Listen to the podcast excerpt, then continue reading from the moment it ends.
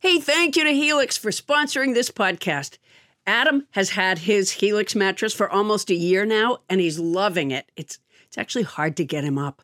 In fact, he won't stop talking about it. You'll understand what we mean when he goes into detail. Thank you for the detail, Adam. Later on the episode, but for now, we want to tell our listeners about a special deal going on.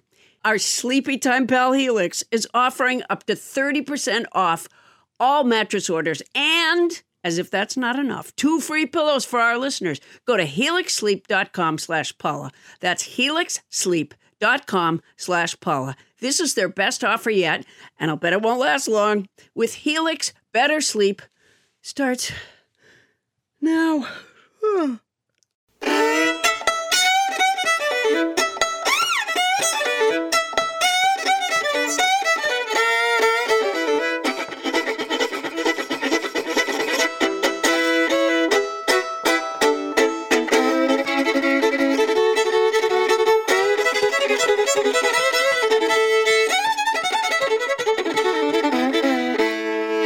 Woo yeah!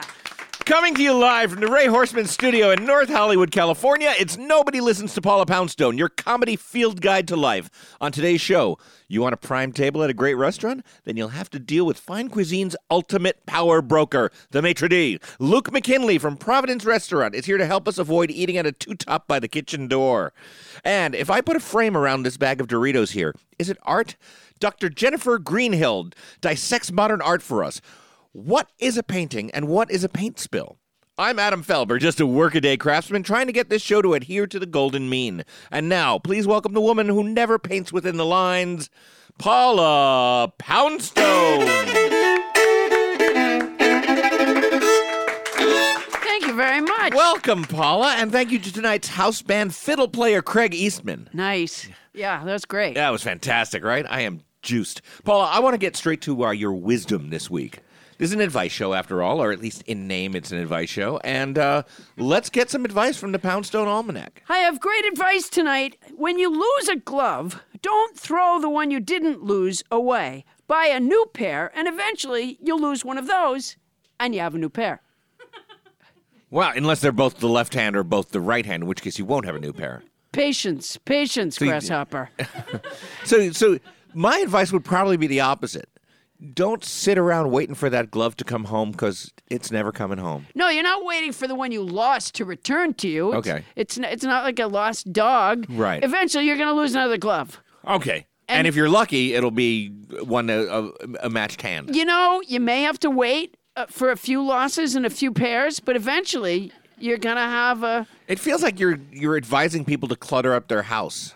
No, that's not cluttering. That's um, that's storing. That's being It's, prepared. it's strategic, yeah. It's being prepared for the future. okay, okay. Do you feel the same way about socks? Yes. Well, the great thing about socks is there's no left and right, Adam. I don't So know it's- if you knew that. Uh, well, mine mine are. You have left and rights. what do you Oh, yeah, have, the- like special socks? I have special socks. 'cause, Yeah. you know I have special uh, insoles in my shoes. And, yeah. Well, I, I, I, and socks. Who cares if you have the same? You know, I mean, I have pairs that aren't matched, and it doesn't matter at all to me. Okay, they're not pairs then. Well, sure, it's a pair. You have two socks that you wear unmatched, is what I- you're saying. yeah, no, it's a Yeah. pair. it's Okay, a pair. Well, not, well, yeah, I yeah, guess. like I technically. have one with like Einstein on it, and then an, and a white one, and then I have another pair just like it. Wait, then what that would say to me is that you should match up the Einstein ones because that's a pair of socks right there. Yeah, yeah. No, Wow. I have two pairs. I don't know are that you should own exactly the anything with same. Einstein's name on it. Uh, yeah, he's uh, you know always been someone I've admired. Um, so you've got two pairs of identical mismatched socks. they're not mismatched. One goes on my right foot and the other goes on my left foot. Okay. Whereas you have apparently you have special socks. I have a sock for each toe. you do not. I don't. You don't have those weird kind of shoes with the. No, but I have a friend who wears those all the time. Those those um Vibrams they're called or Is that something. where they're, they're creepy? yeah. They're yeah. they're creepy. The little little Yeah. toe shoes. Yeah. Yeah. Yeah. Or shoes with toes. Yeah, they're really creepy. Yeah, he wears a lot of them. Ki- It kind of creeps me out. Uh, anyways, that's my advice. All and- right, good and it's advice. excellent Thank you for the advice. Now, Paula, a couple of weeks ago, you told data journalist John Schlois that you lost hours of your life flipping trash bags around trying to figure out which end opens. Remember that? Yes, I do. Right. Now, and that, that's kind of blown up with our listeners. They're tweeting us about it. Now, on the show, John estimated that you would spend 12 hours of your life opening bags. And I Yes. thought that was not a lot of time. Well, A, it is a lot of time. Okay. Um, but B, But if you live to 80, he calculated. He got out a calculator. It turns out um, he left the show and immediately got in touch with us because he admitted he was wrong about that. He, quote, he says, My math was wrong on the trash bag uh, time crunch. It's about 12 hours a year she's spending flipping the bag around. Two minutes times 365.25 divided by 60, which is about 30 days over 60 years. yeah, I could have, you know, I hadn't set the problem up that way in my head, or I would have known that that right. night. Right. Um, you know, uh, Yeah. yeah. no, I knew I could just tell intuitively without doing the math. I could tell, like when I'm trying to open a trash bag, I'm takes like, you two minutes a this day." has taken me a lot of my life. Right. Like when people say to me, you know, hey, haven't It's seen you in still a not a while. lot of your life. No, it is. People say, haven't seen you in a while. What have you been up to? And I go, I have had some trash bags that would not open easily. Yeah. yeah. Unless you were spending your entire day opening them one by one, I I, I don't think that's a No, good it excuse. takes a long time. That's why my advice that week was when you buy trash bags, make sure that it's a kind that has a, uh, a Clearly marked, discernible, a discernible clearly and- marked opening at I the still top. think this is just not a thing, but okay. I It mean, is. like, no, it is a thing. And I've had a lot of people on my Twitter, Yeah. and then some people, because I post a little Instagram film about it, because no sooner had we had that talk. I saw you post. Not only did you post a little Instagram film and it also was on Facebook, but you called me out on it. yeah, I said Adam Said- Felber you is said, wrong. Adam Felber, look at this. Yeah. Look at all the time I'm spending opening this bag. yeah, Yeah. exactly. Which Yeah. seemed to open pretty readily, in fact. No, it didn't. It didn't open at all. There was no end to it.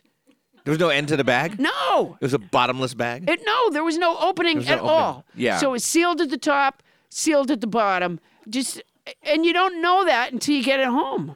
Wow. You know, like I was on. It was I'm probably about four or five bags from the end of the roll, and all of a sudden just stopped having any kind of perforation at all. wow. Yeah. It was just a long sheath of plastic. Yeah, and I've long since thrown out the box that it came in, Yeah. and so I don't know what company made it, or frankly, I would, you know, I can't tell you how glad I am to have other things to discuss on this podcast tonight. just like super glad. Yeah. Um, so, it, it, but it turns out this actually led to something. John is not the only person who has made a mistake on our show. We are. we've se- had mistakes. We've made mistakes. oh no! And so we're introducing a new segment tonight, the Corrections Department, and it's called. We've made a terrible mistake. Yes, it's time now for We've Made a Terrible Mistake. Uh, we know that um, uh, Nobody Listens to Paula Poundstone is a trusted source of information. We will never promote a world of alternative facts or even stretch the truth in the slightest. So here are some corrections along with our heartfelt mea culpas. In episode 11, Paula said because she was a vegetarian, she ordered a Caesar salad. George Burhans from North Carolina wrote to remind us that Caesar salad is not vegetarian, it contains anchovies. Oh no. I never should have eaten that.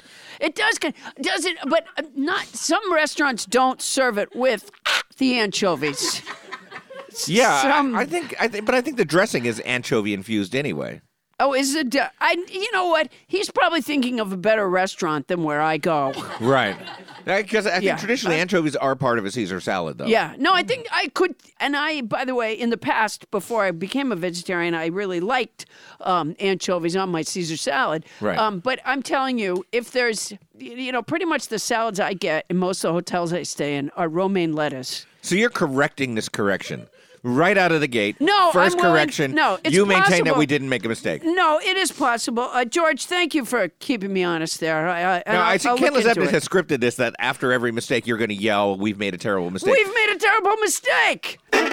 I, I don't think that part is going to live on that mu- much longer. All right, well, moving on. Brian Merlersky from Seattle, Washington, points out that Paula continues to claim that Butterfingers have nougat in the middle, but it is quote simply a crispy peanut butter confection covered in milk chocolate. Now, I told you that at the time, Paula. You know, Adam, uh, although you're a good friend, Yes. Brian and I have a thing. you and Brian Merlersky. Yeah, me and Brian Merlersky Yeah. um, from Seattle, Washington. Milersky, yeah. Um, a lot of times he's you know he's one of those guys who just keeps me in check, and I really appreciate that. Thank you, Brian. Uh, apparently, Butterfingers. Wait, wait, wait, wait, wait! You're thanking Brian? Apparently, Butterfingers don't have nougat. I was I worked on you for two weeks on this. I I, I- I kept telling you it wasn't nougat. You kept No. insisting it's nougat. Now No. Brian Milersky. No, you know, you're gonna you- listen to Brian and not me. You hinted. You kind of beat around the bush no, a I little said bit. Paula Poundstone. You're fucking wrong about the nougat. It's not in Butterfingers. no, I there said was, it. No, there was a way. You know, No, there was no way. I No, said Adam, it. there's a way of bringing someone's attention to a mistake. And, and and I guess you just didn't have the knack. But Brian has really turned on a light for me. So you want to utter your new catchphrase? Yeah. Love that nougat. It's actually we've made a terrible. We've made a terrible mistake. Yeah, this, th- this segment might survive, but that catchphrase is toast. Um, and even I have been guilty, it turns out. In episode 14, I invented the French term omhole. Stephanie Mitchell wrote to let us know the French term for manhole is bouche de goutte, literally sewer hole. Logical, no? If you hear anyone using true dome, manhole, it refers more often to the hole a kayaker sits in. Now, I want to say. Stephanie Mitchell, that ohm hole thing I said was what we in the business call a joke. I, um, I, I, I, I, I didn't mean that. I thought that you, I, I just happened to know the French word for man, and I amusingly went with hull, which is an English word, and You know, it's funny because I knew that it was uh, Bruce de Goot. you didn't. I did. Yeah, I did. I, I spent some time What is it? Oh, in. It's, I know you're yeah. looking down again. No, what, It's, what, what, uh, what is the it's French? uh, you know, Bush de Goot. And I knew that. and um, Oh, yeah. You know the thing about working with you is you just I, I don't like to break I don't like to I don't like to bust you when you make a mistake. But I you know in my head I said well no it's bush to go That's what you were thinking that night. Yeah, Yeah. as you drove home, going like, "Poor Adam." yeah yeah. No, I was I- joking. no, I did feel a little bit bad for you. I Yeah. thought, boy, when you go to order manhole in a restaurant, you're going to screw it up. Order manhole in a restaurant? Yeah, in a French restaurant, that's They wouldn't be serving yeah. bouche de goutte in What a French is restaurant. the um, Babbel app thing uh, they, where you can learn to speak? Yeah, Babbelfish, Another. the- So they have uh, they have uh, the testimonial ads for it. And Oh, one you're talking lady about the, says, the learning to speak. No, Yeah. Babelfish is the translator. Um, No, no, I'm talking Babbel, where you learn to speak the, the foreign language. that's called and, something uh, else. Yeah, it's called Babbel. Rosetta the- Stone, I believe. No, it's Babbel. And um, it's- oh, yeah, it there's is a Babbel Babbel, thing too? yeah. Okay. And uh, there's a lady who was singing its praises, and she said, "Now, when I order food in a French restaurant, I, you know, I can read the menu." And uh, and imagine the excitement of that, and so that's why I was thinking about you with the bouche de gout because you're gonna I don't even know. you're if you- gonna accidentally I don't think you order home hole. No, I'm not. Well, for one, it's not a dish. It's it's a it's a hole in the street. Yeah, So you wouldn't be finding that in a restaurant. yeah, Yeah. Well, they're probably not going to have it. I'd imagine not. Now, listeners, if you think we've made a, t- you- are, do you want to do your catchphrase? Because we have one more one more chance for a fantastic. We've fin- made a terrible mistake. Thank you, Craig Eastman. well, listeners, if you think we've made a terrible mistake, you can email us at nobody listens to Paula Poundstone at gmail.com.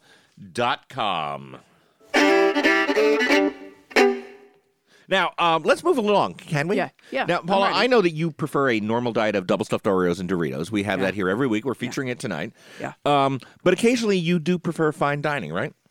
Yes, yes, I do. I like to eat at a nice restaurant. and I understand that that has been, and I'm really leading you, you know, closely here. That Yeah. has recently become a problem at one of your favorite restaurants. well, one of my favorite restaurants is uh, Toscana in Brentwood. Okay. And I've gone there for many, many years. I used to go there with my children. I was treated so nicely. But apparently, um, well, they've opened. They have another. It's not another restaurant. It's the same restaurant, but now on the other side of what what is it like the foyer Oh, yeah. or something? There's like Th- another, those are what architects call rooms. Yeah, well, there's another room. There's another but room it, But now. you actually go out. It used to be another business entirely. Oh, I is see. what So I'm they took saying. over the next door space. They, took over the next door space, and I keep getting relegated to. They don't let me in the regular restaurant anymore. What do you mean? They, they they lead you through the regular restaurant and seat you in like the hardware store next I, door? I- you know, I go in. I'm like, uh, yeah, you know, it's Poundstone for you know. And they're like, oh yeah, right over here. And they take me into this like darkened room. uh, Is- where and you don't think it's as nice as the regular room? no, it's not. It's, it's not. definitely not as nice. it's definitely not. It's first of all, it's dark. Um, it's very dark. Like so, it's uh, you know, I feel in the regular Toscana, you know, you see a lot of big stars in the regular Toscana. oh, you do. So oh it's- yeah, yeah, yeah, yeah, yeah, and um, you know, so I think they like it brightly lit, so you can see the big stars. Are you sure it's because you're? s- It's not because you're such a big star that they think you want a dark and private place. No, I think they've lost their consideration of what I might like, but it's still delicious food. I have But to you say. think they're but- shunting you off into the. I at do the have kids' the table. feeling that, you know, uh, and it's weird because I have a podcast. And so you'd think. You think, yeah.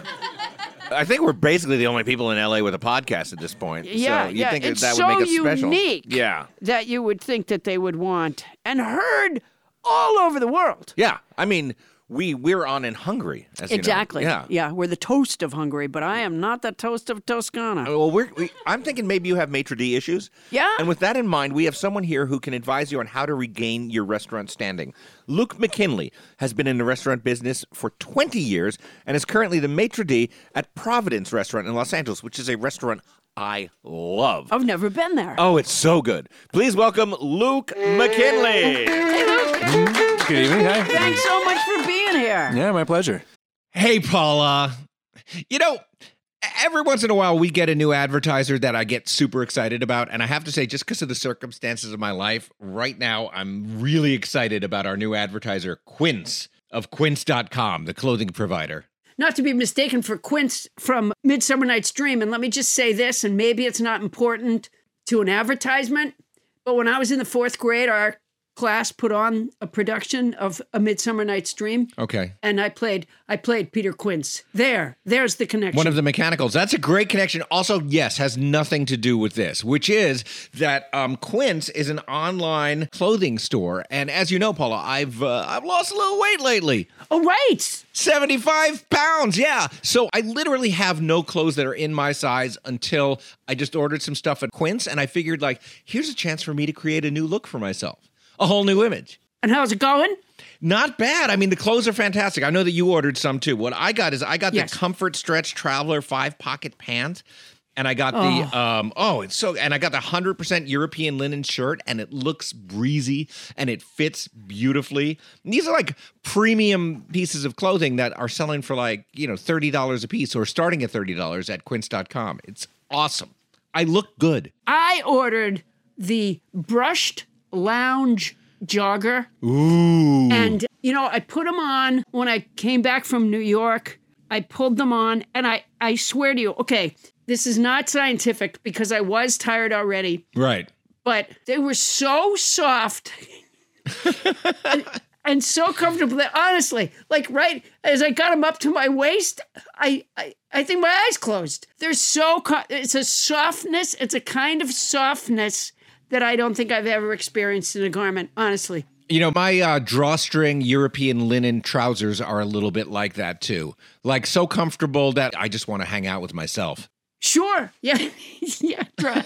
And they're European. Keep that in mind. They're Oh, they European. are so European. And you can get those kind of, you can get washable silk tops, you can get uh, 14 karat gold jewelry and like all these accessories. Quince sells a lineup of timeless pieces that keep their customers looking effortlessly chic year after year. I'm not certain that I look sh- chic, but s- certainly if I did, it's not going to take a lot of effort.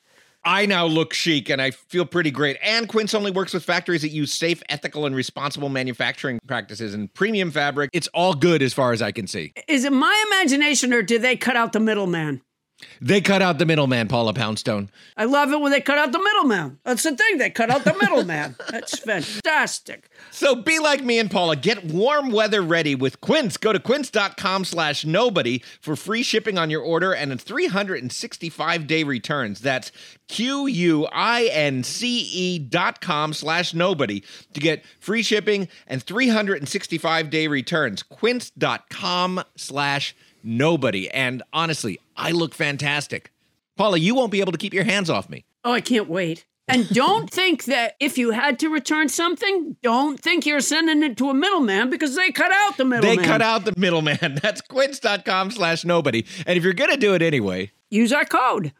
Hey, Paula, it's been almost a year now since I got my Helix mattress. And as you remember, there was some drama surrounding Helix mattresses because Oh, when oh my Helix gosh. first sponsored us, Bonnie took the mattress and Yeah. she's been loving it. But finally, I got my chance to get a Helix mattress and I sleep so well. I mean, the family bed is where we all gather. We watch movies in, in our room occasionally and everybody just piles on it and it it's comfy. And yet, when one person hops on, the other half of the mattress doesn't fly up.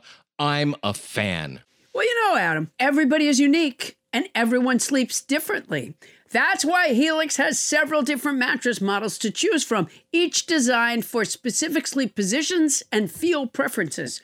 Models with memory foam layers to provide optimal pressure relief if you sleep on your side, models with a more responsive foam to cradle your body for essential support in stomach and back sleeping positions plus enhanced cooling features to keep you from overheating at night. And if your spine needs some extra TLC, they got you.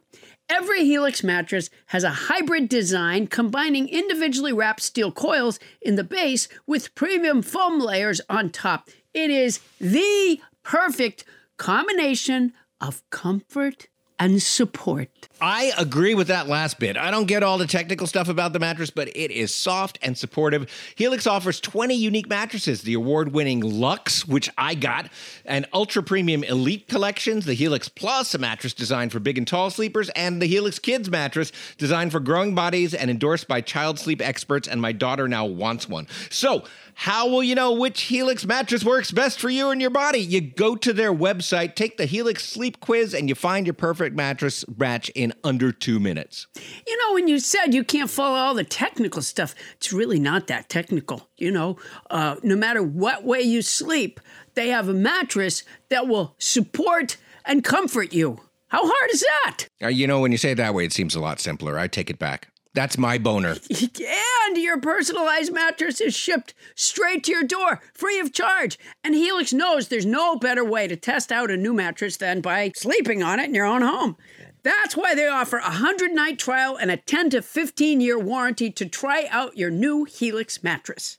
Well, I like that there's a warranty, but they can pry that mattress with my cold, dead hands. I took the sleep quiz. I was matched with the Helix Midnight Lux. I got the Lux, and I love it. It is such an upgrade from my old mattress. You know, I think Bonnie got the Midnight Lux She did. too. Yeah. You're not here.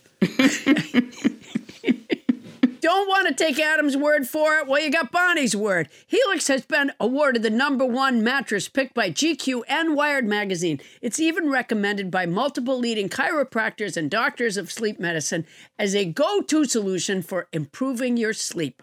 Your sleepy time pal Helix is offering up to 30% off all mattress orders and two free pillows for our listeners. That's a lot, and it's already not that expensive a mattress. Go to helixsleep.com slash Paula. That's helixsleep.com slash Paula. This is their best offer yet. It's fantastic. It won't last long. With Helix, better sleep starts now. Well, not right now. And if you're going to get it anyway, Use our code. Now, th- and thank you, house band Craig Eastman. Uh, Luke, how can Paula get back in favor with the maitre d' of Toscana? Well, I don't know about that.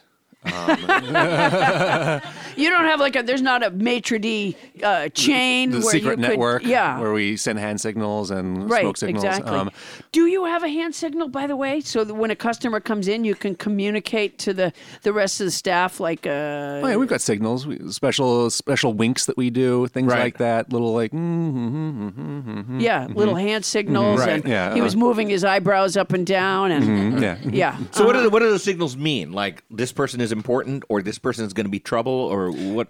Yeah, I mean, there, there's little like like yes nos sort of Okay. information you can convey, like be careful. That, that- Really? That's a big one. Like Are there people you have to be careful with oh, absolutely. at a fancy restaurant yeah, there, like there, the there, Howells? there are people who come in and will we use the phrase "be careful." That one's got teeth.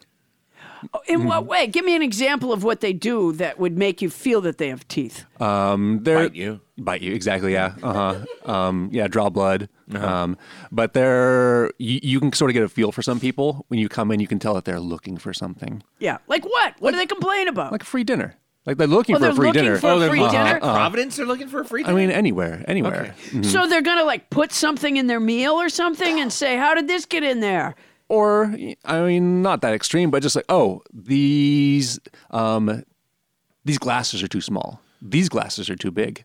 Uh, you sat us over here. We need to be in the main room. And, and you get a free meal for that? Uh, not usually, Oh. but But they try. uh, they try. Uh-huh. Now, what what do you think is going on with Paula? She's been going to Toscana for years. You Mm-hmm. know, she's a, a major celebrity, and yet they're putting her in at the kids' table. What do you think's happening there? I don't know. I mean, maybe they think you want to sit there. no, I don't.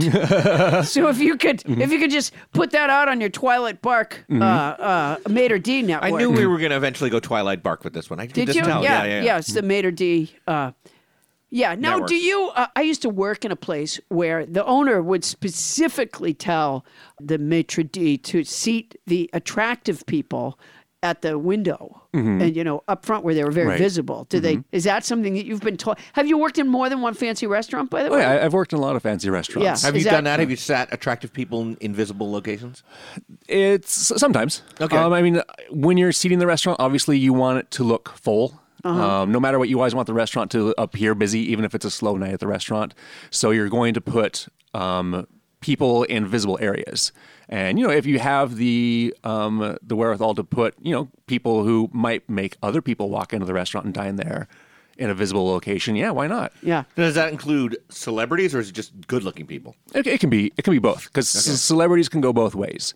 Um, Right. Certain celebrities they don't want to be seen, they don't want to be looked at, they don't want to be mentioned. Um, but other celebrities they want to sit in the middle of the dining room and sit backwards in their chair so everybody can see. Hey, Right. you guys know who I am. Now, I've been to your restaurant a few times, and it is it is just one of my favorite. I haven't gotten. in a Where little- did you get seated? I got seated in some pretty good places? Yeah. like, like near the front. Yeah. Yeah. Did you want people to know that you were there? Well, the thing about me is that if I was there and wanted people to know I was there, they still wouldn't know who I was. Yeah. Well, So- you could have had like a T-shirt that says, Oh, I I'm- did. I'm, Adam Felber. Yeah. I'm uh, Maybe you remember me from Wait, Wait, Don't Tell Me. Or maybe I'm on Nobody Listens to Paula Poundstone At the every time- episode. well, I haven't been there in years because it's a super expensive restaurant Oh, So you too. have to save up. Well, it's just once we had our second kid, Vivian, uh, we were like Jeannie and I were like, can we blow two hundred and fifty dollars on you know a dinner Yeah. every week, every month, every year? Not not as much. Well, you could. So you know, and so I try going to Providence and complaining about the soup, but it doesn't work. yeah. They Yeah. And still then you bill get. you. No, then we don't you even get- have soup. You don't Yeah. have soup. They don't have soup. So wh- what do they have? What's a, what kind of food do they have? Well, Luke brought a menu. Oh, good. Yeah, you want to take a look at the menu? I, oh, I do. Here you go. I- Is it the kind where there's no prices on it? No, there's prices at the bottom. Oh, okay. You're not going to like them.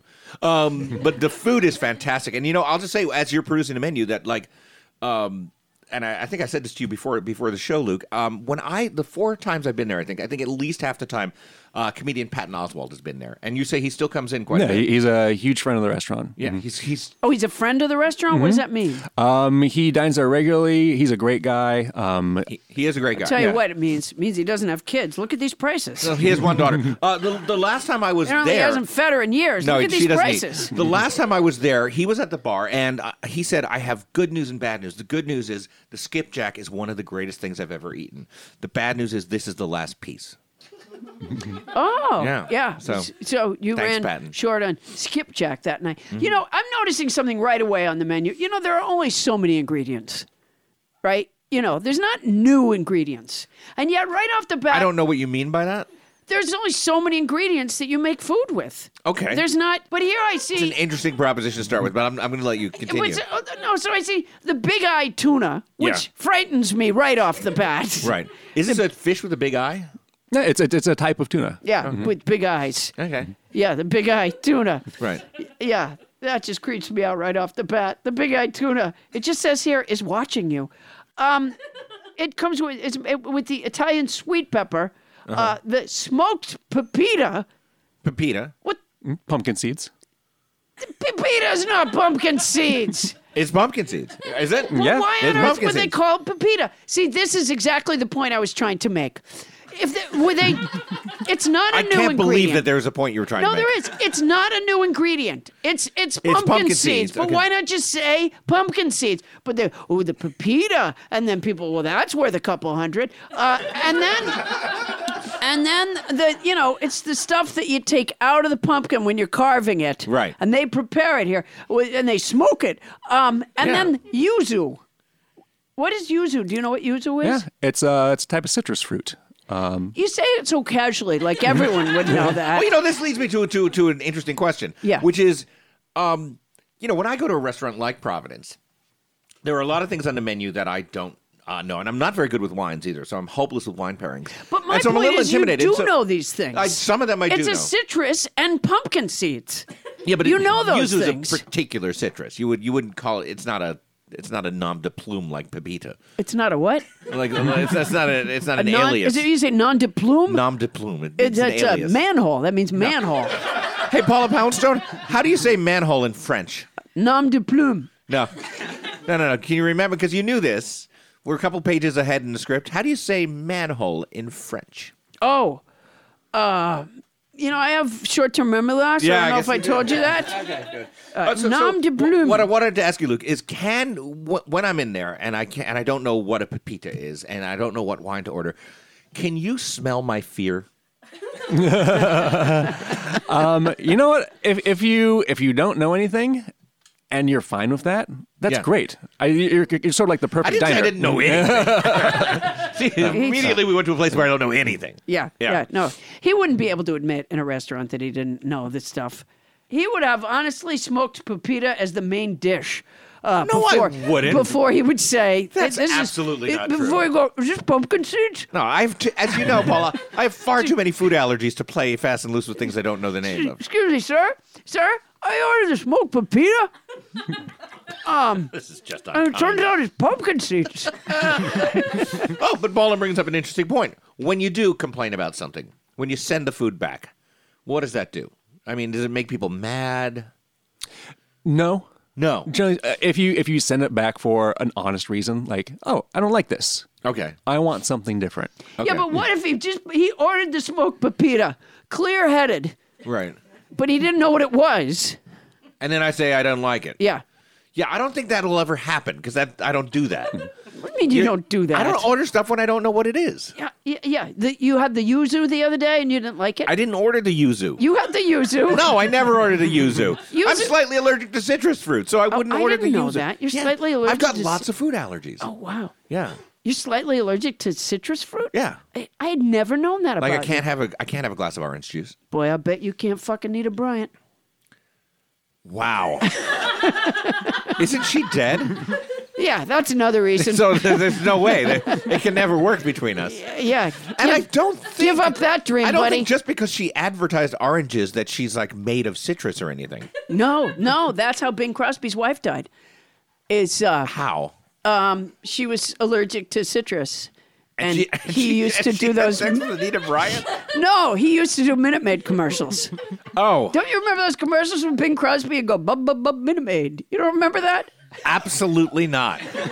Yeah. Luke, do you remember that? I bet you can't even watch. I bet you can't even watch White Christmas. Bub bub bub Minute Maid. You don't remember that?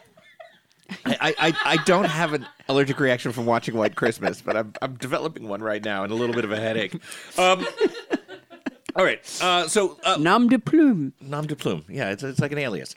Uh, so, Luke, somebody walks into a restaurant. Uh, this is not the beginning of a joke. I'm asking a question. What are some signs that they might be rich or important? Uh, the biggest sign is if they have a bodyguard. Okay. No. Mm-hmm. They come in with a bodyguard. Do they buy food for the bodyguard? Sometimes if they're nice. Yeah. Mm-hmm. Otherwise, would they just stand there pacing like on sentry duty beside the Or person? hey, we need a table for our bodyguards. They're not going to be eating, but they need to be able to see us.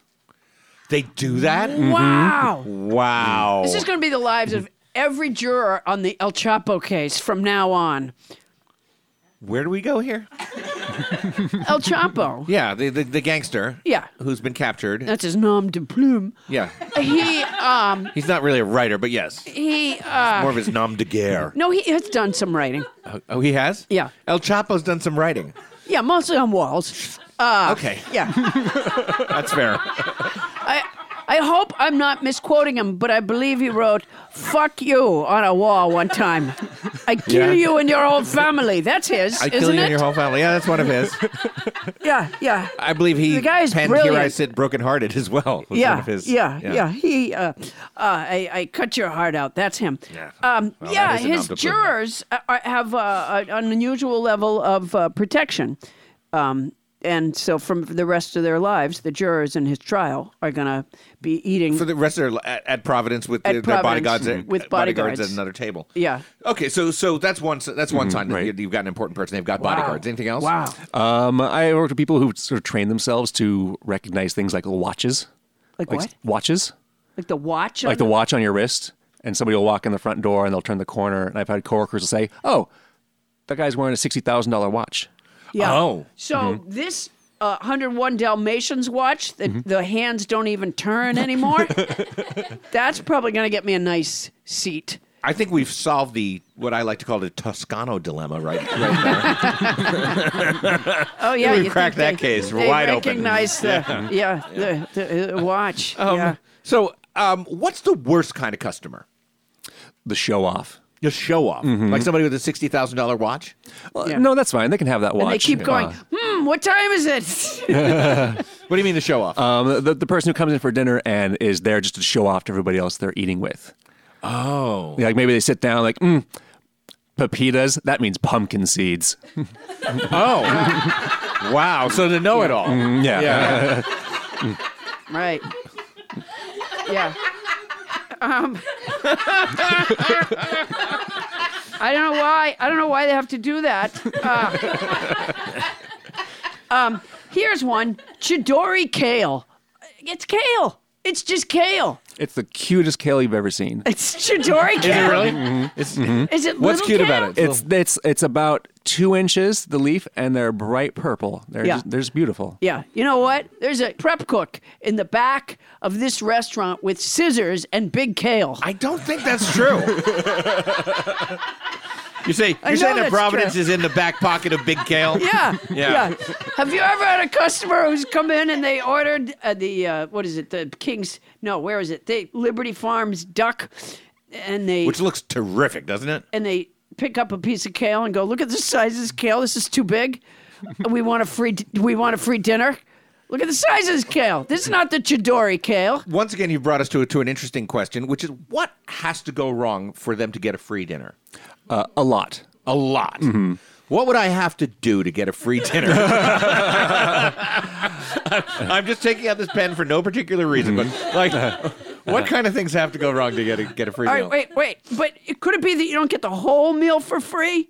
Like you just t- kick, like okay, like something here is uh, one hundred eighty-five dollars, but um, what if you, okay, what if you just took off the Val du Vin from the Vermilion Rockfish? What if you just took off the Val du Vin? That's gonna be The Val two- du Vin? The Val du Vin. That's what it's driven there in. Okay. well, you yeah. don't expect a Can I- rockfish to walk. No, can I get my rockfish cheaper if it Ubers here? Uh, the vermilion rockfish. It's got cauliflower, uh, quince, and vadouvan. What's vadouvan? It's a French curry. Of course. It's French curry. Vin au Yeah, vin. uh, it's uh, Vadouvan. that, yeah. Well, you know that's the nom. Is that van as in wine? I can't see. Is that like as in wine? No, it's van as in Scooby Doo Okay, like the, the mystery and the machine. mystery machine. Yeah, exactly. That sounds delicious, by the it's, way. It's vadouvan and is as in oh you darn meddling kids. That's the I'm kind gonna, of van it I'm gonna is. kind of rewind us a little bit to that question that I asked Luke ten minutes ago. Yeah, so what was what does that? it take to get a free meal? Yeah, what boy, has to you go are wrong? harping on that. Poor Luke. I can tell he I just feels. want to give him a chance to answer. Yeah, no, I just- because I, I asked can- him that question. You started talking. No, but I can tell he feels backed into a corner. He doesn't want to tell people how to get a free Hmm. no. meal. You're going to get him fired. what He- a coincidence that all of our guests, you can tell that they don't want to talk and they'd rather just listen to you. no, Adam, he doesn't own Providence. He works there. I'm if not he getting a- tells everybody how to get a free meal at Providence, you know, the one person who's going to listen and nobody listens to Paul Poundstone's going to be his boss, and he's out on his ass. He's he's over at the IHOP well, Luke, the if you next don't night. want to answer, you don't have to. But if you would like to get a word in edgewise Luke, around Paula Poundstone, Just please squeeze just blink my three ti- hand if you want to say no. Oh no! I No, mean, so it's what goes wrong that makes you go like, "Wow, these people get a free meal"? Not a lot. Yeah. Because I mean, obviously, people want free dinners everywhere you go. Every restaurant, there's going to be somebody who walks through the door. Oh yeah, there's. Um, People always want. Aren't these rich people that get, are getting the Vadu van? well, you don't get rich by spending money. Yeah, I guess you're right about that. Absolutely true. so, are you suggesting that Patton Oswald has never paid for a meal? Patton, shame on you. Oh no, he, he's You're paid for listening. so many meals, and not even his own. Uh, Not on his own. no. he Didn't pay for pays mine. No, he he pays for he um Patton Oswalt. One of the reasons that he's like a friend of the restaurant is every Christmas he's- he goes in and he'll buy gift certificates for dozens of comedians and send them just to, to the industry. Oh. anybody I Just- totally understand just- that because like, that that a comedian saving their pennies isn't probably going to go to a restaurant like Providence, Mm-hmm. and it's such a good restaurant. That's I think that's a fantastic. Does present. anybody have a contact for Patton Oswalt? yeah, Patton, if you're listening, Yeah. Paul and I, we're, we we just uh, we've got you something really nice for Christmas. I hope you're getting us something really It's- nice. I'm getting you something nice, Patton Oswald. I'm getting you the honey nut squash with the applewood yogurt and the puffed buckwheat. What do you mean puffed buckwheat? It's just buckwheat. Who puffs it? it's puffed. boy, it's that like, is- it's Just like, like that. puffed wheat. That is one shitty Haven't you, prep have cook you job. never had a bowl of puffed wheat? I'm guessing this is like puffed wheat, right? Guy comes in early. he- He's, he's going to pass out. Dude, No, I don't think I don't think there's anyone actually inflating the No, Oh. wheat. a lot of times if you go back in the kitchen, there's a guy um, sitting in a chair with his head between his knees, and you'll say, "What happened to that guy?" And Mm-hmm. they say, "Well, that's a prep cook, and he just puffed the buckwheat." You overpuffed the buckwheat. Yeah, Right. Over puffed the buckwheat. got a little lightheaded from puffing the buckwheat. There was never a question here, was there? no, I was telling you something that happens in a restaurant. Okay, great. So look, let, let's take it back to Paula and her Toscano problem. And I, I guess I have a two-parter of a question here. How do you get a good table at a restaurant? What do I have to do that makes you give me a, a, the table I want? And how do you get a table at all when the place is booked? Uh, well, the first step is know what you want. Uh-huh. Um, every, obviously, everybody wants a good table at a restaurant. Like nobody makes a reservation online and says, Get, um, "If you guys have a table that's like in the bathroom, Yeah. or like under like a leaky pipe, Near the like dumpster, yeah. yeah, exactly, yeah. Yeah. yeah, If I can smell trash, that's ideal. Nobody Like, does that. Yeah, um, like everybody wants a good table, but that's subjective. Okay. Um, like if you can say, "Hey, uh, I've been in the restaurant before. I want the first table on the left when you come in the door." Oh, Um, okay. Mm-hmm. Like we like we're, we're happy to do that. Okay. Um, if you say give me a good table, you know, for What does that mean? Yeah, it Yeah. might mean to one person, give me a table in the middle of the dining room where everybody can see me. To somebody else, that might mean you know, put me in a dark corner so m- my date and Right. I can canoodle all night. Yeah. Oh, I see. And Mm-hmm. so Great. if you know what you Canoodling. want and can Do you ask serve Oh. for it, canoodle? um, only at lunch. Okay. now, um, and, and Comes what, with what the about pepita. well, how do I get how do I get into the restaurant when it's booked? What do I do? I have to grease your palm? Sure. Yeah. um, I will give you my PayPal info after the show. Um, Fantastic. Does that work? Do people tip you to get good seats? Never. I, that, that, no, that is that is a thing of a bygone era. Really? Um, you know, you could bring it back, Luke. I, I'm tr- that's why I'm here. Uh, at least at one restaurant in the in the country, somebody should be greasing somebody's palm. That's So, right. Yeah, honestly. All right. Well, um, thank you, Luke McKinley, for giving us this food for thought. Paula, now that you've spoken to Luke, what advice can you give listeners about dealing with the maitre d'? uh, house band Craig, could we have a little background music to my uh, fancy restaurant maitre d' advice? Excellent. If you want a good table at a restaurant, you have to know what you want because good is subjective. Be specific.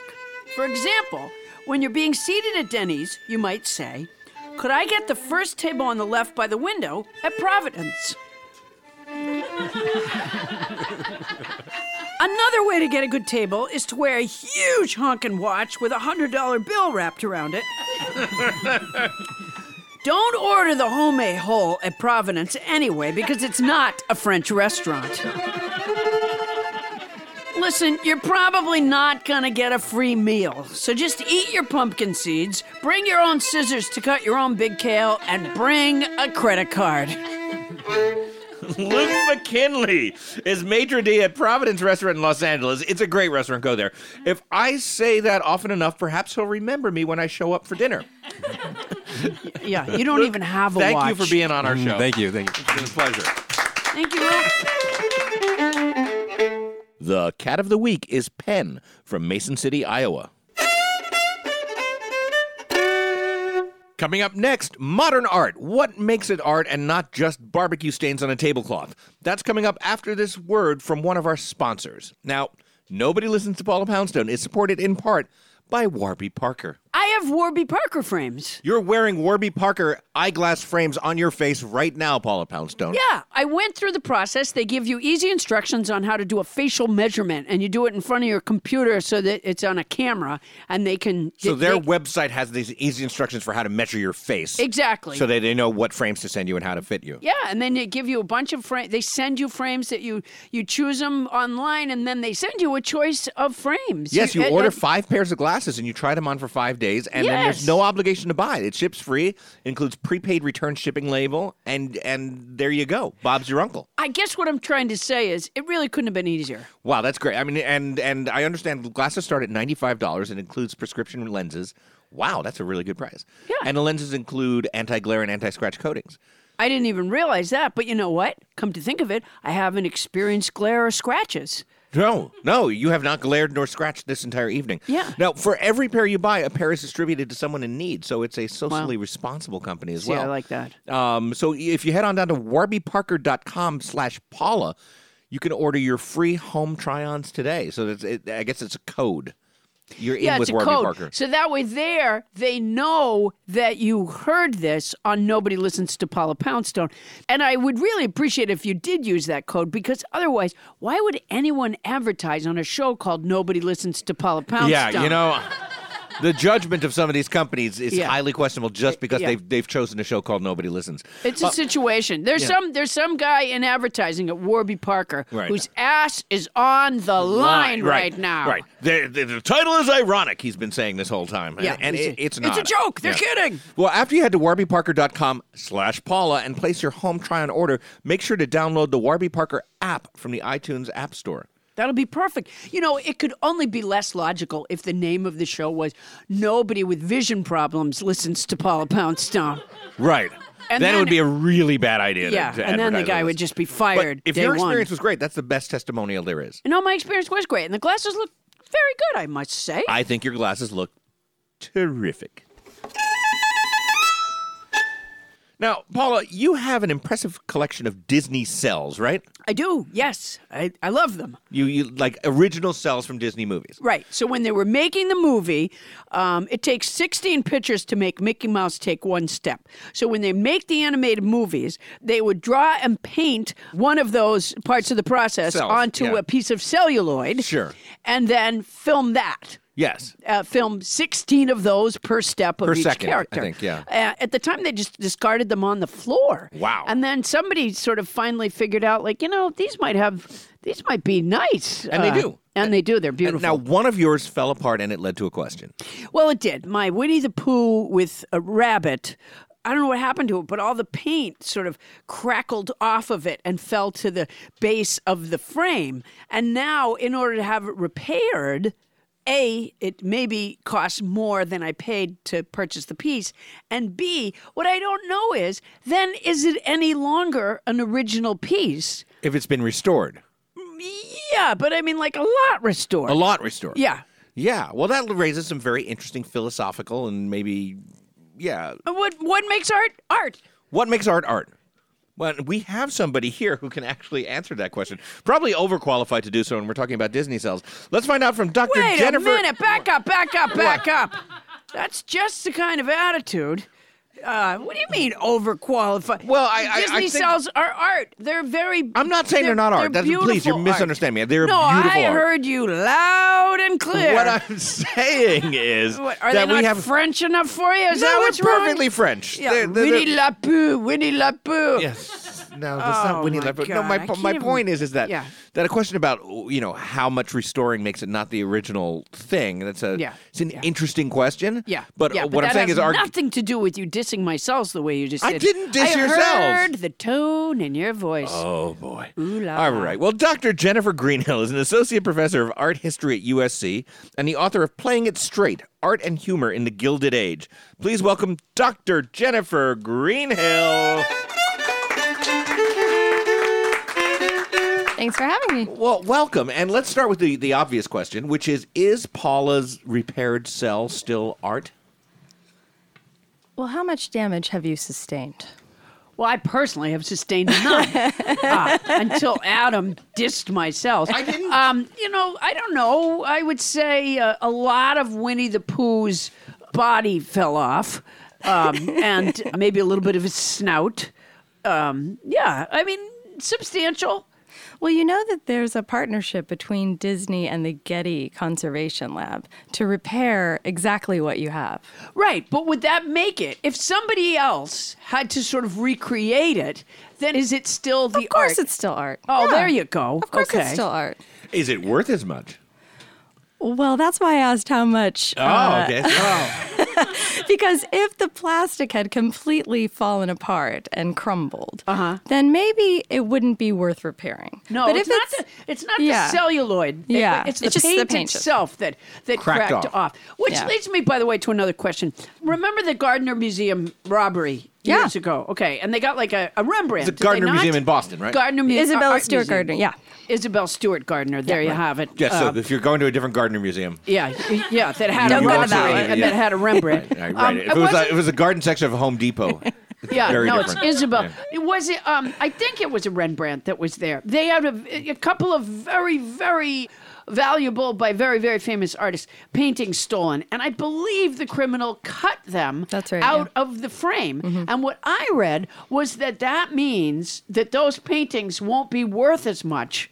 Even if they were to be able to recover them, because they cut them out of the frame. But that, that makes no sense to me. If you le- lose just a little teeny bit around the edge, why would that devalue the painting? It depends how mangled they've been. You know, they've probably been through a lot. They probably have a lot of stories to tell. If they've, I mean, this Well, happened right. decades I would think that ago. would increase the Yeah. value because oh, it the will. I would story think it around will it- now. Yeah, Okay, because coming it's a back. famous stolen painting. Yeah, absolutely. and I they mean, don't use tell it. this to the criminals.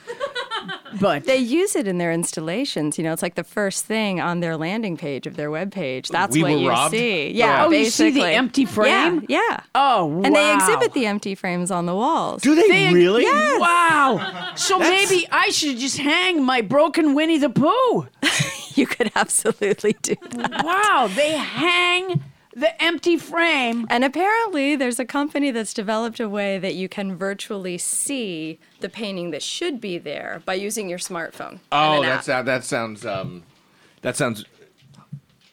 Oh, yeah, yeah, yeah, yeah, yeah. Wow. So, so, using using uh, AR, augmented reality is what we're exactly. calling that. yeah, sure. augmented reality. It's a buzz phrase in the in this in the cell phone business now. It's it's like that Pokemon Go game where you hold up the phone and you see the real world and you see other things overlaid upon it. Oh, Augmented I didn't reality. know that's how the Pokemon Pokemon Go game worked. And you know what? I say that with pride. Yeah, I'm, I'm very proud not to know how the Pokemon Go game worked. I'm I'm proud of you for Thank, it. thank you very much. I How know how- high did you get in it? How much did you do? I don't play that game. Yeah, he does. You can tell he does. You I can mean, tell. it's on my phone because because I he have does. kids.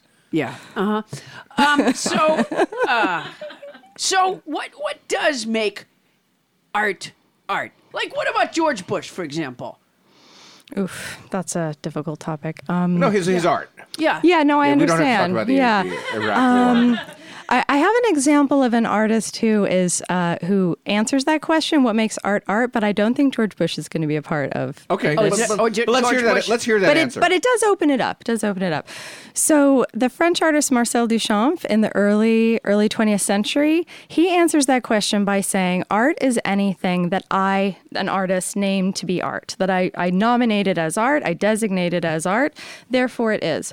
So he his most audacious gesture um, in in so doing was to see a urinal in a New York showroom and to submit it to an exhibition. He signs it with a pseudonym. He turns it on his back. He submits it for an exhibition and calls it art. But But you know what that means? That means that this street here, Miranda, that we're on, Right. um, is actually uh, art gallery district. yeah, because because we have, walk there's past been toilets all refrigerators the and- time out but it's- there. But unless an artist comes by and says, "This is my installation," it's not art, right? well, now are people using those toilets or have they We been don't get taken close enough out to find out. of? yeah, no, We I don't don't think, think they so. are. I think Because they're that's just important. discarded out there. That's actually But that important. could just be an installation uh, if they are using it. Um, So the intention of the artist is So yeah, what's- so is his what's key here. gesture was to remove it from its original context, how it's how it's typically used, and to put it in another context. So he he created a new idea, a new thought for that work. Okay. So so it's the idea behind it, n- not so much the labor of it. right. Okay, that makes sense to me. yeah. Now, what about Jackson Pollock, who I really just have no patience for uh, whatsoever? Uh, are, are you? Am I right that you're an expert on Jackson I, Pollock? I'm not an expert, but I, I do care a lot about what he did for the history of art. Yeah. You're not an expert? well, I mean, I- I haven't written a book on him. Okay. you know, I but mean, you that's- probably could. I might be able to. Sure, yeah, okay. sure, sure. But until you write that book, you're not an expert. Exactly. Yeah. Exactly. For That's the how I purposes feel. of this room, you're an expert. I need to just own that. Okay, yeah, you might as well own that. Um, all right. So, uh, so you said you like what he did for uh, the history of art, which is what he spilled, basically. He I love spilled, it. Um, Right, He destroyed painting, essentially. and that's good. It's great. Yeah. Oh, Yeah. Well, yeah. He took Well, the idea of the Daryl old- Hannah did that with acting, but. I, I, I, I don't know that we admire that, do we? I don't know. I like Daryl Hannah. Um, I don't know why I lashed out at Daryl Hannah. Uh, Yeah, no you just- reason. you just no took a reason. shot at her for no yeah. reason. Legal Eagles was really bad. yeah, but she was good in Roxanne. Roxanne's a terrific movie. Oh, I didn't like Roxanne. I liked um, it too. Oh, thank you. Uh, with no, it you. wasn't good. no, no, but it was. Really She's gonna wasn't veto good. all No, I didn't enjoy it at all. How about Splash? Uh, not good. Really? Not good. Don't watch like it Classic, again. though. I think you're gonna comedies, find. do you? Really? Watch it again. Not doesn't hold up well. doesn't hold up well. Does Tom not Hanks, hold John up Candy, well. Daryl Hannah doesn't hold up does well. not hold up well, and Wow. don't even get Eugene me talking Levy's about in it, isn't he? Clan of the Cave Bear.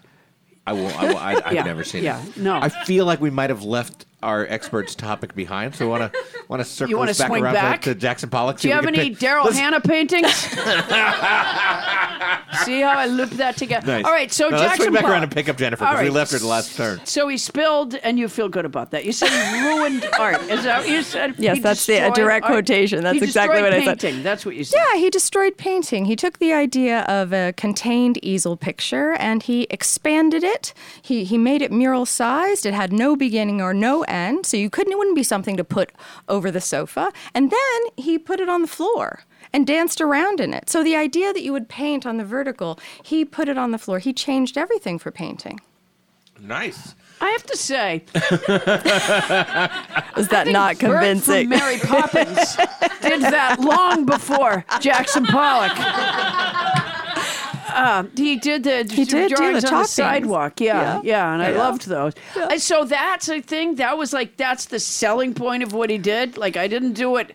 I didn't. It wasn't up on an easel. It was on the floor. And now it's supposed to make people go ooh. I just don't see it. Shockingly it did. Yeah, I guess it did. and, and, and now, what about the idea that he also um he did a lot of splashing, as Paula pointed out. Yes, well, we can talk about that, sure. Right. So he um he basically erased the idea that uh, an artist's painting should look like exactly the way the artist conceived it to look, and instead he let happenstance and splash marks be part of the part of the mix there. He seemed to have commercialized the tantrum. That's really what he did. Is that what he- that was? Yeah, like my son when he was very little used to, you know, have some howlers, you know, and he would throw stuff and throw food. And if you'd given him paint at those moments, you'd be Right. rich Uh, now. Oh my gosh, that was one of the many parenting mistakes I made. Not Just giving him I paint did- during a yeah, I tantrum. didn't give him paint during his tantrums. So, so, so uh, tantrum painting aside, is, th- is is that part of it that he kind of got rid of the idea of I've got this great idea for a painting and I'm going to make it look exactly like the sketch that I made. Well, he liked to say that chance was part of it, but it wasn't everything.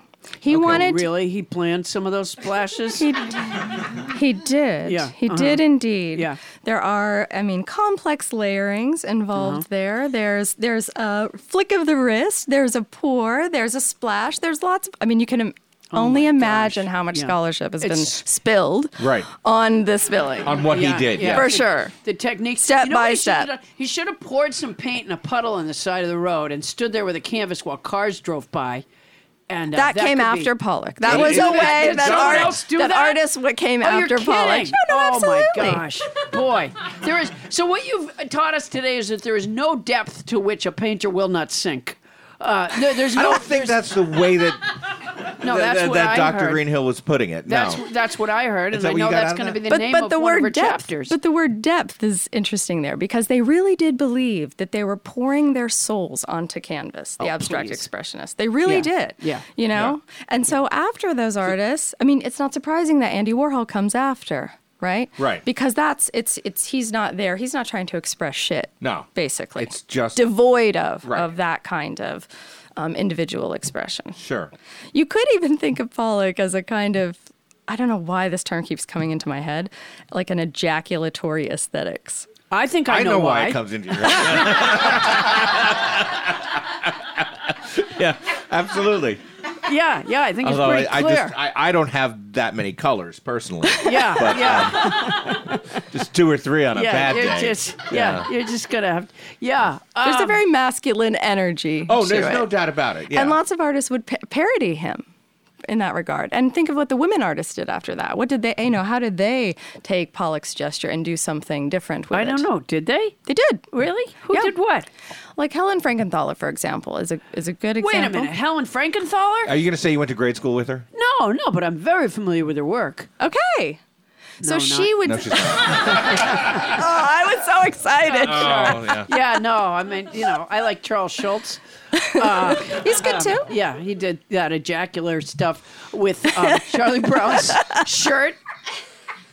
just a jagged line. Really. It was a jagged line, but well, okay, but you've never slept with Charles Schultz. Um, you have yeah, sometimes, yeah, sometimes. yeah. He's been dead for years, Paula. Sometimes- I don't know what that guy no. is telling you his name is. No, when but he was Charles Schultz when- is gone. When Charles Schultz was pleasuring himself, it's a well-known fact That what? um, that he did it zigzag. I can't even imagine what that would be like. Charlie Brown's shirt. Yeah, no, I can imagine Charlie Brown. Sure. Can we go back to Helen? We, we can if you want to. Desperately.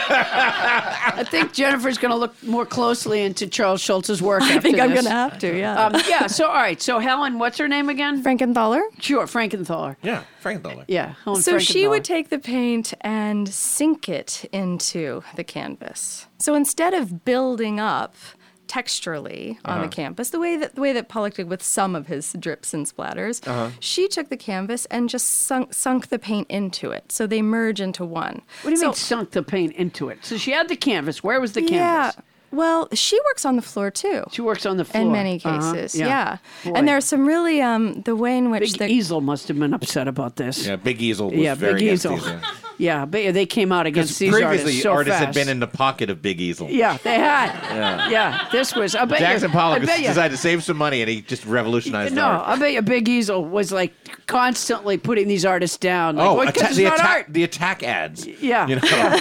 yeah, Call Vern- your museum. Tell Jackson Pollock you're saying no to easelless art. that's exactly what happened. Yeah, Do you, do you- terrible. The, the can wars you- of the '60s. can you verify that that's what happened back at that time? that's exactly what happened. yeah. See, sure. She spent a lot of time with us already. Um, all right, so all right, so Helen, she had the canvas on the floor, and then she did what? Well, you can thin your paint so that, you know, there are artists working with different kinds of materials, of course. And Yeah. it, they would thin the paint to let it seep in. So it becomes part of the material. of the Oh, I canvas. see. You know, so it's just a different, I mean, I could go on. I won't.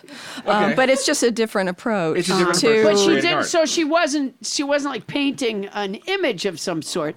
She was just took. Well- she just took watered down paint and put it on the canvas, and it sunk into the canvas. Basically, she stained things. Yeah, that's a that's a really nice way to put it. Yeah, At yeah. the end there. Yeah. Um, But she's she's interesting because she will work in objects and things, sailboats, figures turned upside down or whatever. else. She's trying to defamiliarize your experience with the world through her art too. oh, that's what you call it. Defamiliarize your experience with the world. Well, that's what some artists are trying to do. Oh wow, boy, I need a little less of that. Because you're and nothing looks familiar to you. No, now. I'm constantly lost. So Yeah. defamiliarizing the the world last to thing me you want. is a bad idea. I mean, how many? Just today, I was standing in front of a cabinet, wondering what I was doing there, and if if I was defamiliarized, I'd still be standing You'd there. still be standing there. Yeah. Well, Yeah. that makes I mean, the complete cabinet sense. needed a theme. Yeah. Okay. Yeah. Well, you can you can get it one. I'm sure. Yeah. No, you know, my manager Bonnie Burns, uh, who you may have heard of, uh, she um, she was in a museum one time, and there was an installation that was vomit on the floor, and the security guard would go, "Don't step on the vomit. uh, t- To back away from the vomit." But you, you would never have to tell me Well, to back away right. from vomit. But um, the, the vomit was the art, Mm-hmm. and uh, Well, it's con- recontextualized if it's, it's you know supposed to be in the museum. It's got a placard next to it. You know, you have Yeah. recontextualized varmint. Yeah. That's that's an art. Yeah. That's art. Yeah. I wonder, I wonder what donor gave that. Yeah. uh, little Bobby Phillips, who recently had a uh, too much candy corn. Um, so that would you consider that art? Well, my first impulse is to think that wasn't, and that someone just barfed in the museum. And but but yes, you've okay. It really was okay. It was- okay. What do you mean it was representational vomit? it's vomit that I think it was more than it was literal. It was. it so wasn't. it wasn't real vomit. It was representational vomit. oh, Matt. okay. It was on the. So it wasn't actual vomit. Someone's actual vomit. It was rep. no, that No, I'm sure it was representational. Oh, okay. representational. so there was no vomit. scent involved. That's what there happens was when no, you throw up in art class. You were just looking from thing to thing, and then the guy said, There's a pile of "Don't vomit." Step on the So, because it, it makes me think of um, seeing a Damien Hirst piece. Well, I smelled it before I saw it. What was it? It was a rotting cow's head. It's a piece from 1990 called it 1,000 Years, I think it is. It's a rotting cow's head, and that would spawn maggots, which would then turn into flies, which would then get zapped by a bug zapper. So, li- cycle of life. kinetic art. But what I thought was so interesting about it is that I was at the museum to see something completely different from, like, I don't know, the 19th You were century. there to see a rotting goat's head. Well, I, apparently, because I did walk. Like it was like a magnet. The scent, I could smell it in Yeah. Oh. all the other galleries before I saw it. Yeah. And I had to figure out what that was. I Yeah. mean, I knew there that was a. interferes with your appreciation of all the other art. Which Isn't is that interesting? Largely odorless. right. So it's not, it You see, wasn't. a- you're saying that interest. You're saying Yeah. isn't that interesting? Uh, yeah. With a look of delight on Yeah, your face. right. And I'm just not getting that. You can Right, tell right. that she was delighted. I was by- delighted. Yeah. That's amazing. Because it defamiliarized my experience with the other works. Right, it 'cause was like an rotting cows was intervention. not- yeah, interesting. yeah. Yeah, it was I horrifying happened when to I be there saw the it, day that the but- cow's family was there. It was tragic. Yeah, boy, they didn't Yeah, enjoy it. They did, not they? enjoy that. They did not. They they did not enjoy seeing their. You know. Did all Mom the flies get zapped? Um, well, they were, it was like constantly regenerating flies. Right, You but did they know? all get zapped, or did I, there had to be some? I mean, I didn't hang Um, there around had to, to, be see some it. that saw the experience of the others and said, "No, this way, this way." I didn't perceive that. No, you um, didn't notice. that. aid, You, no. did, you didn't notice flies around the place outside of that one area. Um, I didn't see them get out. No, they were Yeah. all. It was all contained. Oh, it was Yeah, yeah, yeah. It was contained. contained. Oh, Oh, I yeah. thought- They oh. had to have it in like a plexiglass. But still oh, I see. smelled. Oh yeah, definitely. Yeah, yeah. yeah, That's You what should see was so powerful the joy on her about face it. when Adam said it still smelled. She went definitely. Yeah. and like a big, Really like a- enjoyed that. Like a big, a big Cruella Deville smile came over her face. Now, is that something that you run up against a lot when you're when you're teaching? It's like it's clear to, to me that you look at art as um, it doesn't necessarily have to be aesthetically pleasing. It just has to Right. challenge you in some way Exactly, or another. exactly. And now, not everybody feels that way about art. I'm so aware. Yes. okay, so what do you do when you run into people like everybody? You know, Matt, wait, I just, I just, I just, I just well, wanna I'm point not doing a very something good out. job here. you're with doing you great. guys. You really are. No, you're fantastic. My cats throw up every single day. Am I tossing money down the drain by cleaning that up? Well, if you would, would just step back and say this is art and ship Yeah. it off to a gallery, If that I would- just need to put stanchions around it and get a security guard, and- Right. And I'm gonna, I'm, I'll be floating in the money. I don't know if any I'll be able artist to eat a floats in money Providence every anymore. night of the week. Wow, I'll be able to get, I'll think be able to that's get true. Providence delivered. I Grubhub will bring me Providence. I could almost guarantee that Grubhub will not bring Providence. Yeah, food no, the anymore. Grubhub. I'll be so rich that Grubhub will bring me providence. Wow, that's I'm rich. gonna be. I'm gonna be getting pepitos on the side night after night from my Pepitos on the cat side? vomit uh, exhibition. Wow. Yeah. Uh, well, it's The possible. biggest problem I'm gonna have is parking where I live. Because so many people are going to be coming to see this big signs on the street this way to the cat vomit exhibition. I bet you actually could do that, and I bet people would come. But would it be a moneymaker?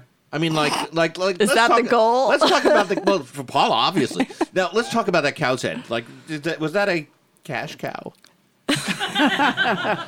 or did it earn anything? I want to leave right now after You don't that. have. I'll, I'll take it back. We'll rewind That's, and pretend that sort of never thing happened. happens. You have to be prepared for Yeah. that. You know what he did is he. What's that word you said that they did with the world around them? Decontextualized? Yeah, he just decontextualized uh, humor. Really, Yeah. No, but left the building. There's not a lot of money in cowheads, right?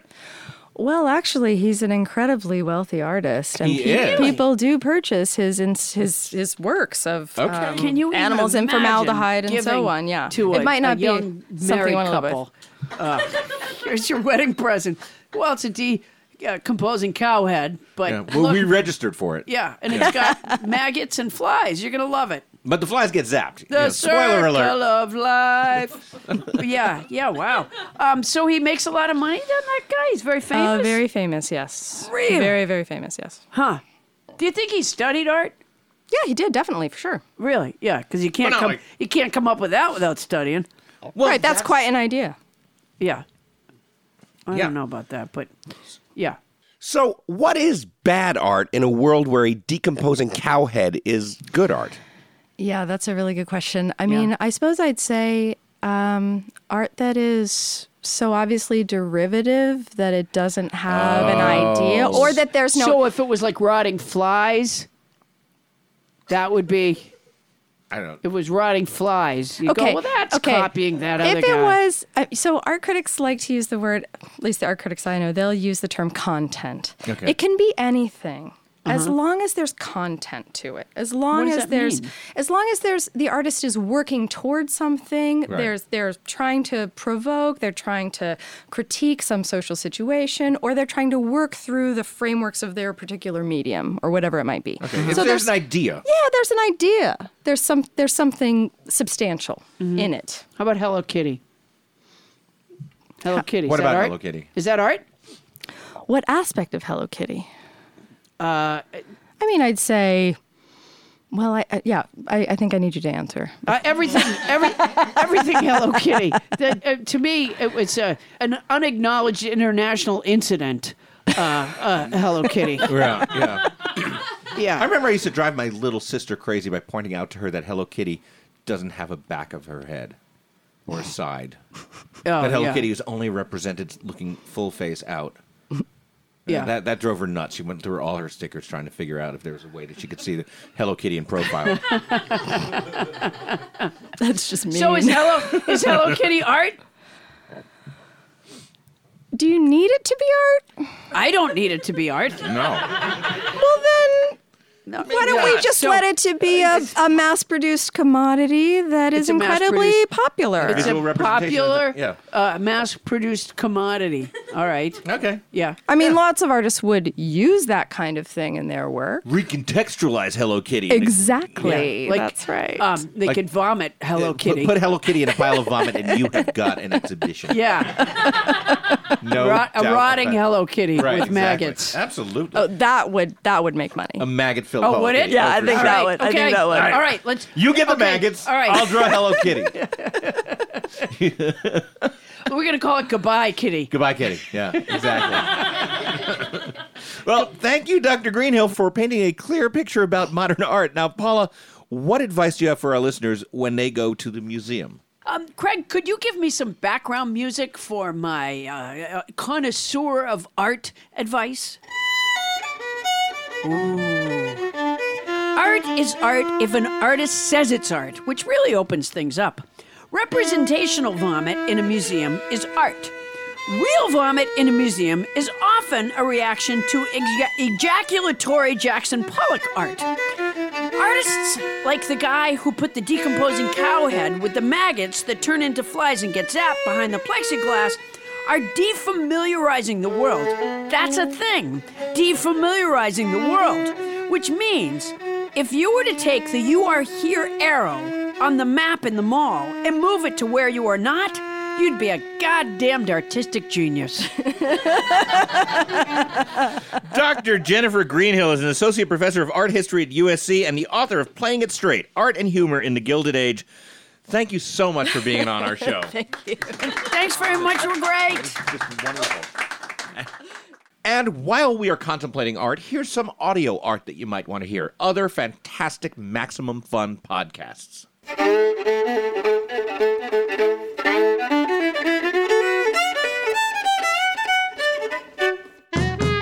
This is Rachel McElroy, Hello, this is Griffin McElroy. and this is wonderful. It's a podcast that we do as uh, we ma- we are married.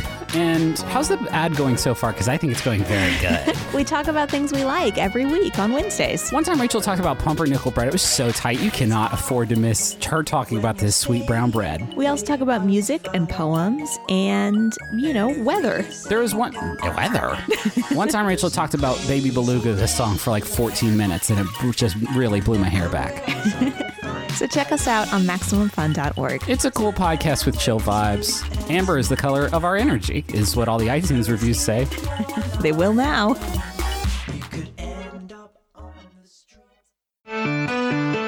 Hey, it's Janet Varney of the JV Club podcast, and I am so excited to be joining Maximum Fun.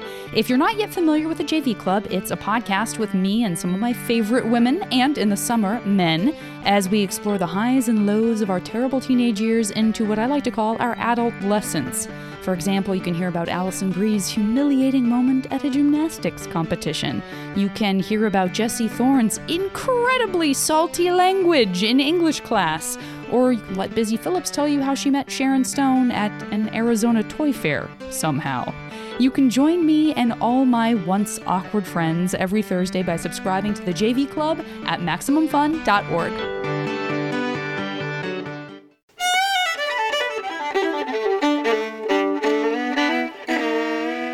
Thank you, house band Craig Eastman. Now, uh, Paula, we have some exciting stuff going on. Uh, I think So much exciting. with so much stuff. exciting stuff. But Mainly, I want to talk about our new "Nobody Listens to Paula Poundstone" T-shirts. They're out. They're, out. available. They are now available just in time for the holidays. They are. You can get them at maxfunstore.com. I'm going to say that again. maxfunstore.com and it's a fantastic 100% cotton t-shirt that uh, says nobody listens to Paula Poundstone with our logo on the front and on the back um, an amusing quotation. a memorable quote I like to think of. A, memorable little, quotation. A little piece of Paula Poundstone advice on the, on the there's some, back. some genuine advice on it. They're really, really handsome. They're uh, they're only twenty four dollars a piece. Uh, all kinds of sizes: men's, women's, from small to three XL. That's small. No, that's No, big. 3XL is the big 3XL. part, yeah. Oh my gosh. Yeah, Yeah. That you could- can f- that can really how's a family of four? of how's it felt. That's exactly what I was thinking. yeah, exactly. So it's it's terrific. Yeah. Get the three XL and then eat whatever you want over the holidays. Yeah, exactly. If you're if you're planning on having a big holiday season, Yeah. definitely do that. And we, we absolutely encourage you to buy this shirt because it's fantastic. It's not a tri poly blend, partly because it's all cotton and partly because a tri poly blend doesn't really exist. What?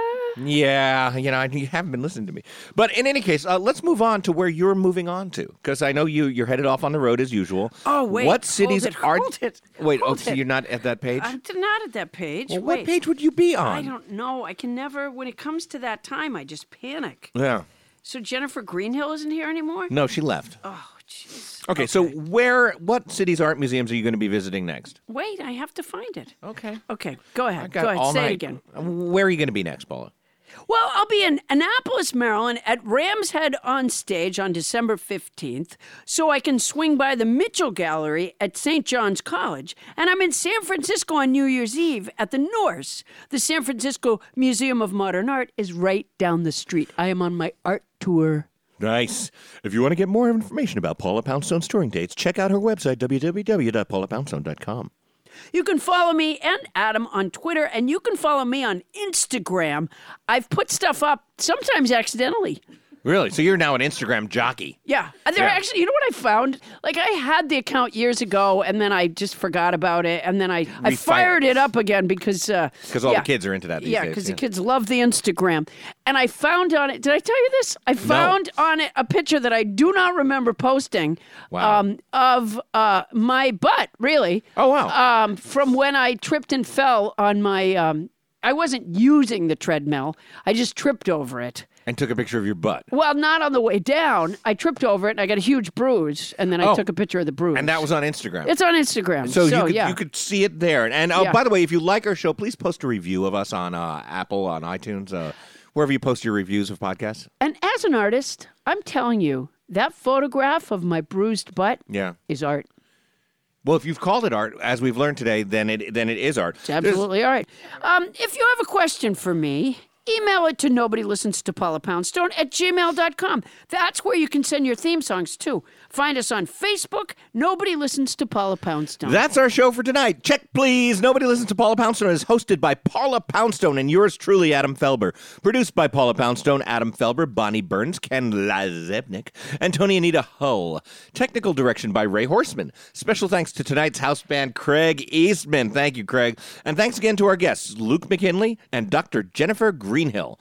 Our head of security is Jonah Muscles Glickman. That's our show for tonight. Won't somebody please listen to me?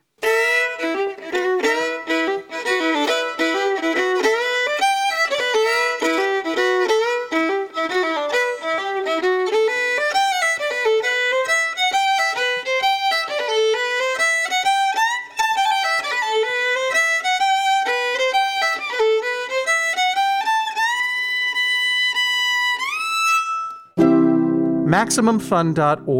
Comedy and culture. Artist owned. Listener supported.